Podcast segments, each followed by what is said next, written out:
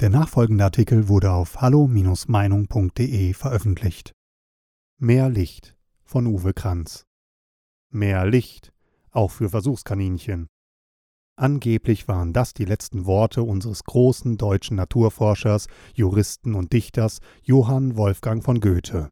Mehr Licht tatsächlich, das bräuchte es auch dieser Tage in der Dunkelheit eines Dickichts von Tatsachen, Unwahrheiten, Verfälschungen, Unterdrückungen und alternativen Fakten, die rings um das Virus SARS-CoV-2 und der manchmal folgenden Krankheit Covid-19 irrelichtern. Obwohl das, obwohl wir von morgens bis abends von den Mainstream- und oder alternativen Medien mit Nachrichten und Ansichten nur so bombardiert werden. Es bleibt das beklemmende Gefühl einer Politik der Angst, ausgeliefert zu sein, genährt aus Unwissenheit, Ungewissheit, Uninformiertheit und Orientierungslosigkeit. Dieses Virus hat längst eindrücklich bewiesen, dass es weit mehr als nur ein medizinisches, aber beherrschbares und sehr relatives Problem ist. Dieses Virus wirkt darüber hinaus wie ein Teilchenbeschleuniger in der Hochenergiephysik und brachte oder verursachte die fundamentalen Wechselwirkungen von Gesellschafts-, Wirtschafts-, Finanz- und Herrschaftspolitik zutage. Angst vor Lohneinbußen, Kurzarbeit, Arbeitsplatzverlusten, Konkursen, Rentenkürzungen, Finanzcrashs, ja der gesamten Transformation unserer Zukunft, nachdem dieser Staat mehr als 1400 Milliarden Euro Schulden und damit die Zukunft noch unserer Ur-Urenkel zu verantworten hat. Die Suche nach mehr Licht gilt aber auch für die uns bevorstehende Impfung gegen das SARS-CoV-2-Virus. Völlig neuartiger Impfstoff. Die SARS-CoV-2-Pandemie hat innerhalb kürzester Zeit die Entwicklung von neuartigen Impfstoffen beschleunigt, die bisher nur als experimentell eingestuft wurden oder noch nicht einmal die prämedizinische Stufe überwinden konnten. Normalerweise dauert die Entwicklung eines Impfstoffs ca. 8 bis 12 Jahre und besteht aus sechs normalerweise nacheinander folgenden Stufen. Reagenzglas und Computer, Ziel, Typ, Tierversuche, Wirkung, klinische Studien 1, Sicherheit bei Menschversuchen, klinische Studien 2 und 3, Schutz bei Menschversuchen, Zulassung, Verlässlichkeit und Produktion, Menge, Preis. Und das soll selbst die im April 2020 von Bill Gates angeregte Teleskopierung, parallel durchgeführte klinische Testphasen, urplötzlich innerhalb weniger Monate möglich sein? Noch dazu mit einem völlig neuartigen Impfstoff, mit einem genetischen Material, der Messenger-Ribonukleinsäure mRNA, also nicht wie sonst üblich mit vorhandenen, lebenden, aber abgeschwächten oder getöteten Erregern, mit einem neuartigen Impfstoff aus fremdem genetischem Material, das direkt in unseren zentralen körperlichen Mechanismus, in unsere Proteinbiosynthese eingreift und deshalb zu Recht bislang noch nie zugelassen wurde? Und das auch noch ohne die zuvor zwingend erforderlichen Sicherheitsforschungen oder pharmakologischen und toxikologischen Studien, zum Beispiel durch Studien an Tieren, durchzuführen, die eventuell sogar gefährliche paradoxe Immunreaktionen aufdecken könnten? ohne zu wissen, ob die Injektion mit mRNA zur Produktion neutralisierender oder infektionsverstärkender Antikörper führt? Viel zu viele Fragen sind noch ungeklärt. Fazit auf dieser Wissensbasis sind das eindeutig grob fahrlässige, wenn nicht vorsätzliche Menschenexperimente. Quellennachweis in der Fußnote. Aus Erfahrung klug? Haben wir nicht vor zehn Jahren nach Impfungen gegen das Virus H1N1 der Schweinegrippe lernen müssen, dass dabei vor allem bei Kindern Spätfolgeschäden wie zum Beispiel die unheilbare Narkolepsie und erhöhte Mortalität, insbesondere bei Mädchen, auftreten können? Das Robert Koch Institut RKI sah jedoch noch bis Ende 2009 keine Hinweise für ein vermehrtes Auftreten schwerer unerwünschter Wirkungen bei den bis dahin stattgefundenen Impfungen. Auch dieser damals in Europa im Eiltempo entwickelte Impfstoff erfuhr einen beschleunigten Genehmigungsprozess. Den Herstellern wurde die eigentlich notwendigen umfassenden klinischen Studien am Menschen erspart und sie wurden von jeglicher Haftung befreit. Der Impfstoff wird in Deutschland nicht mehr eingesetzt. Quellnachweis in der Fußnote. 29 Millionen Impfdosen mussten entsorgt werden, der finanzielle Schaden betrug 245 Millionen Euro. Bei Risiken und Nebenwirkungen fragen Sie Über 100 Pharmaunternehmen erlagen den politischen Verlockungen, dass die Corona-Pandemie erst vorüber sei, wenn es einen Impfstoff gäbe. Der deutsch-amerikanische Primus BioNTech Pfizer verwies in einem Interview mit dem ZDF auf nur milde Nebenwirkungen seines Impfstoffs BNT 162b2 bei knapp 40.000 Probanden, die seit Beginn der Studie, Januar 2020, untersucht worden seien.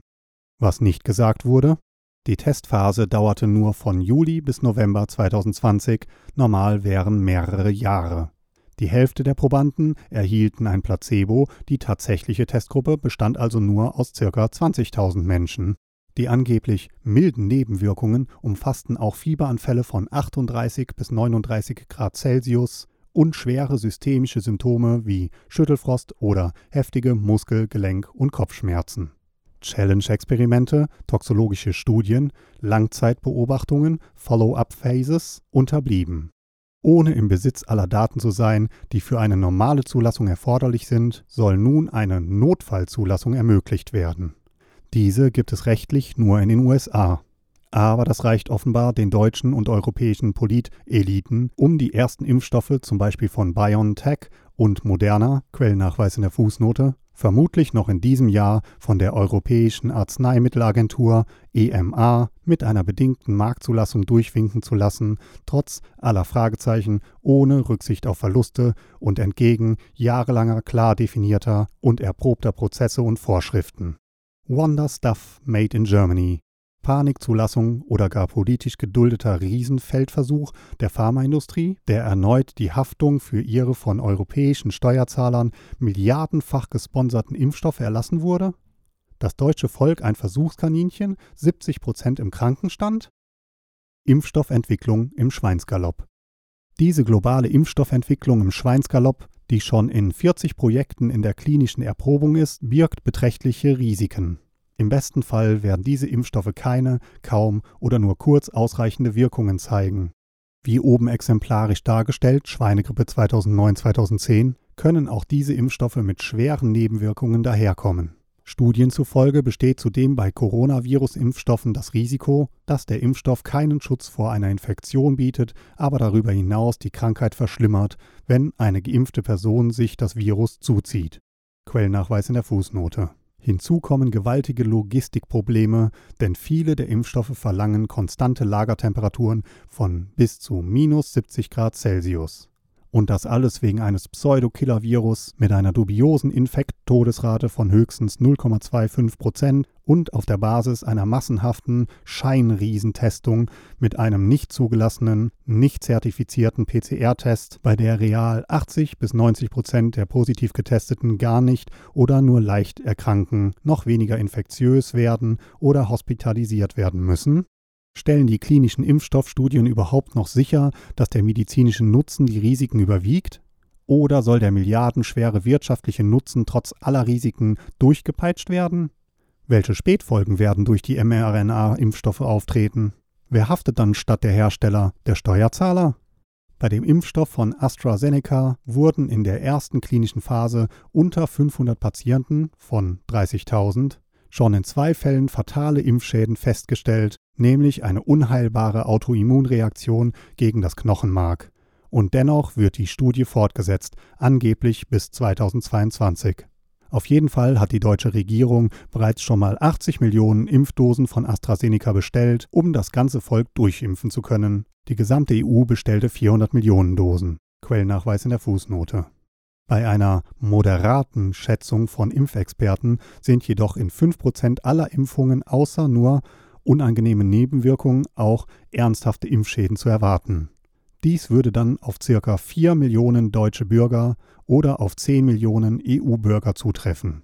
Internationale Langzeiterfahrungen lassen erwarten, dass ca. 0,1% aller Impflinge sterben oder schwere Krankheiten erleiden. Das wären allein in Deutschland 80.000 Menschen, das sind fast komplette Großstädte.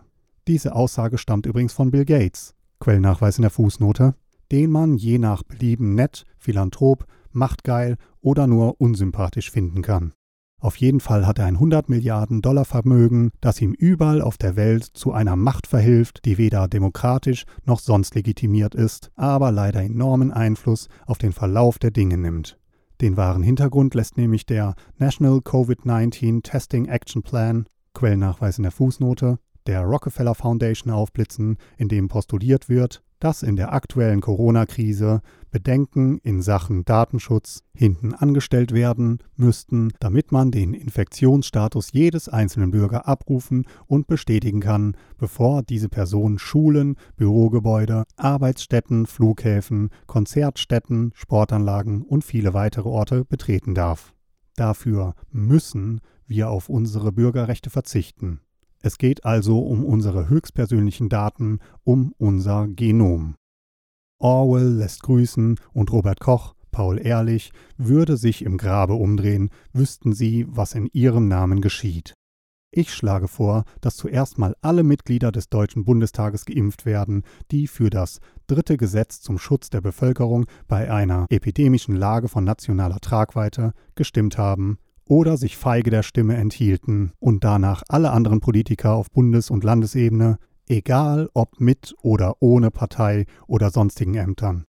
Dann warten wir mal gemeinsam ab, was 2022, 2023 so alles bringt. Weitere Beiträge finden Sie auf hallo-meinung.de. Wir freuen uns auf Ihren Besuch.